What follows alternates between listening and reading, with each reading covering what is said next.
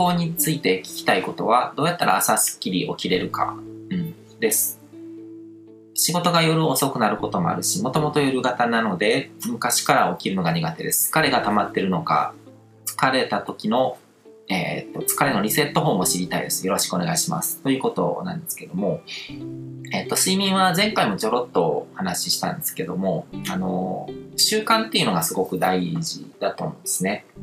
え習慣とか、サイクルとか、バイオリズムとかって、まあ、ここにも書いてるんですけども、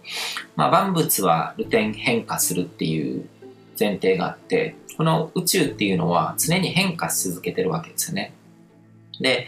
その変化のサイクルっていうのがあって、こう、全然こう、方向性が決ま定まらずにずっとなんかこう、ぼんやり変化していくんじゃなくて、変化のサイクルっていうのは、螺旋進化なんですね。はい。一つのこう、サイクルがあって、サイクルが終わるごとに何か変化が進んでいくっていう、うん、なんかそういうこ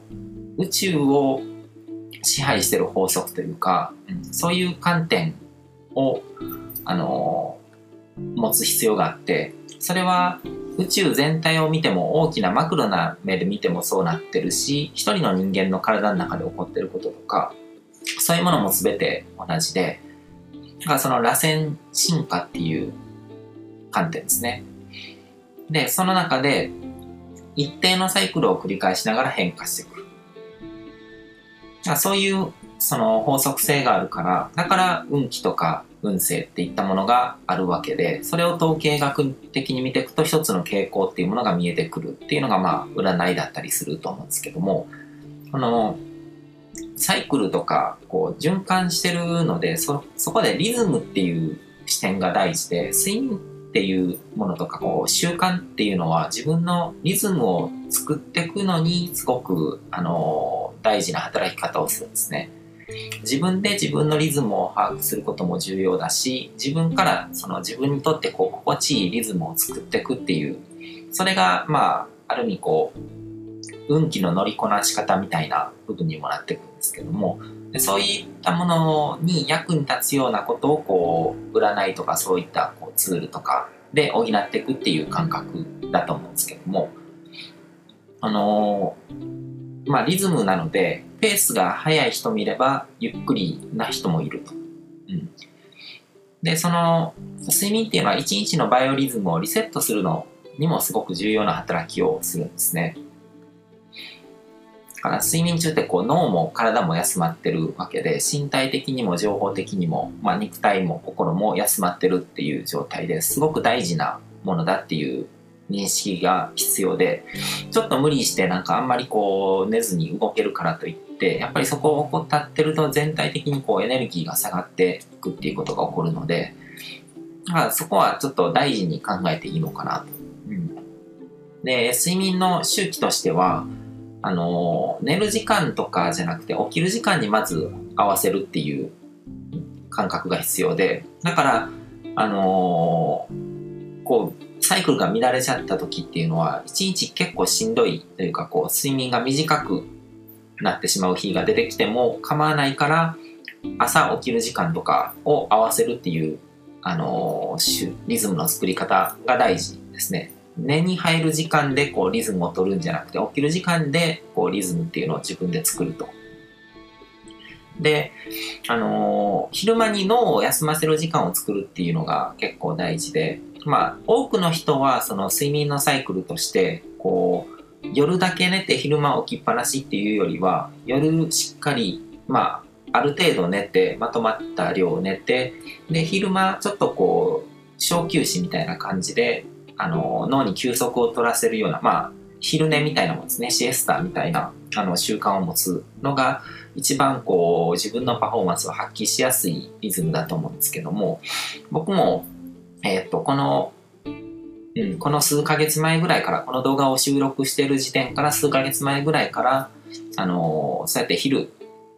脳を休ませる時間っていうのを15分作るようにしてるんですけども、15分の昼寝ですよね。うん。で、15分ぐらいにとどめるのが結構大事で、あの、30分以上になると、あの、また、リズムが狂っちゃうので良くないんですね。15分までにとどめて、で、ちょっとスッキリしたら起きてまた活動すると。でもその小休止を挟むことで、午前中は午前中で自分のパフォーマンスを発揮できるし、その小休止の後もしっかりとあの、パフォーマンスを発揮できると。で、僕がこうやって動画撮ってる時も、あの、基本、その、昼寝が終わった後なんですね。うん。で、あの、午前中、午前中じゃない、お昼ご飯の時に結構お酒飲んだりとかもするけども、その昼寝とかを挟むことによってそれもリセットされるっていうことが起こってるんですけども、で、そうやってこ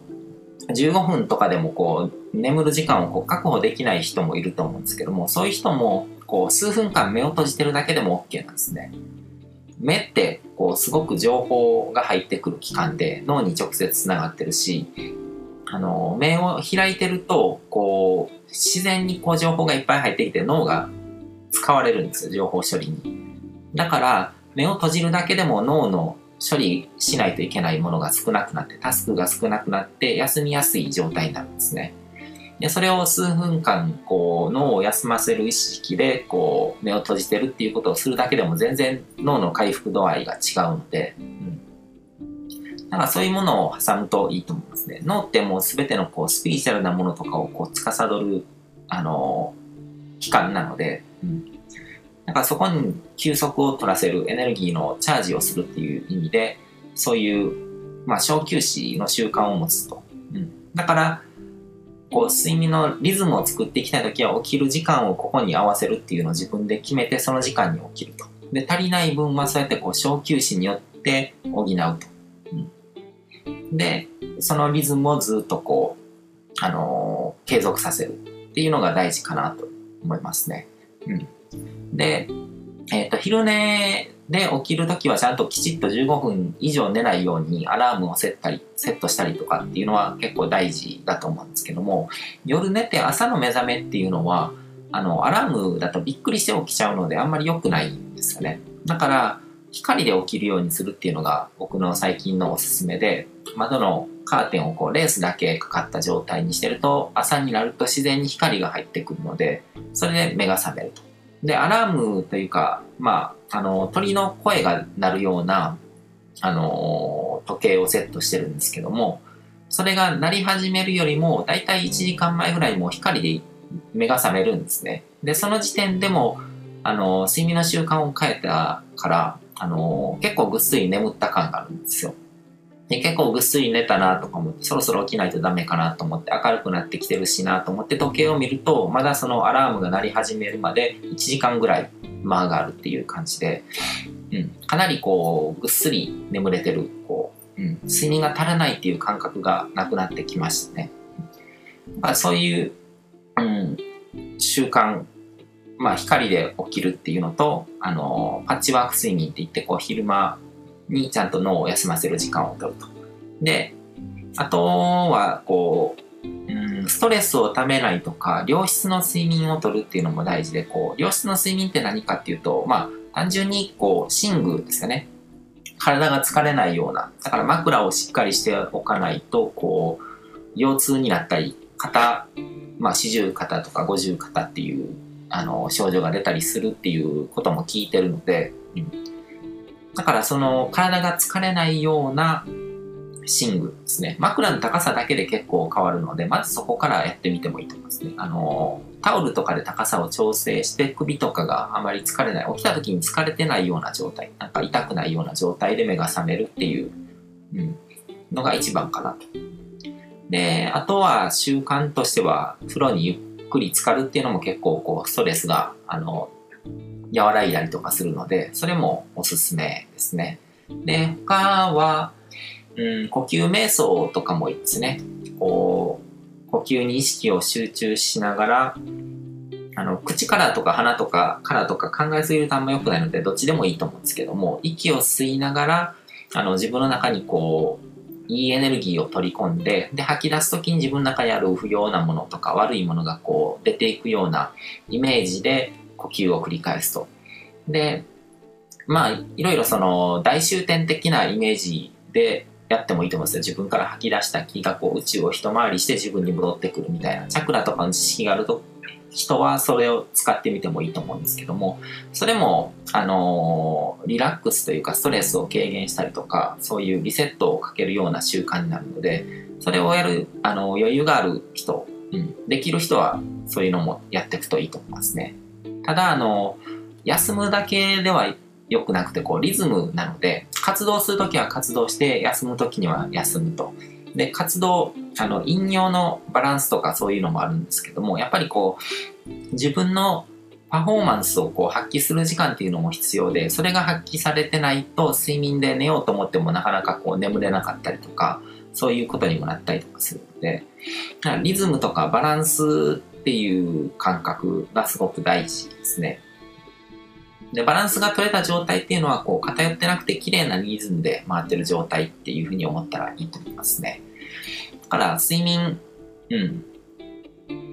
に関してはそんな感じですかね。うん。で、そういうことをやっていけば、リズムが整えば朝すっきり起きれるようになるので、で、それが実現したら、その感覚をしっかり自分の中に染み込ませておくというか、覚えておくっていうのも大事ですね。これが自分に、あの、一番こ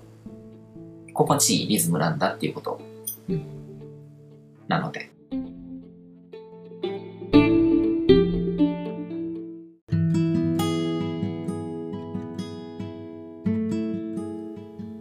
今回も最後まで聞いていただいてどうもありがとうございます。チャンネルの説明ページの方に僕が提供している悟り式コーチングの最初の2ヶ月分を無料で受講できる案内があります。ゴール設定とアファメーションについて詳しく解説してるんですけども、僕自身もこれらのことを本格的に取り組み始めて、で、それで大きく人生を変えたという経験があるので、あの、まだ受講したことがない方であったりとか、このタイミングでピンとくる方はぜひ登録して体験してみてください。また、僕がどんな人間なのかを簡単に知ってもらえる2分ほどで読める会員プロフィールのリンクも貼ってます。僕自身がインターネットを通じた出会いによって自分の人生を大きく変えたので、この出会いがあなたの人生を変える良いものになることを願ってます。ではまた次の放送でお会いしましょう。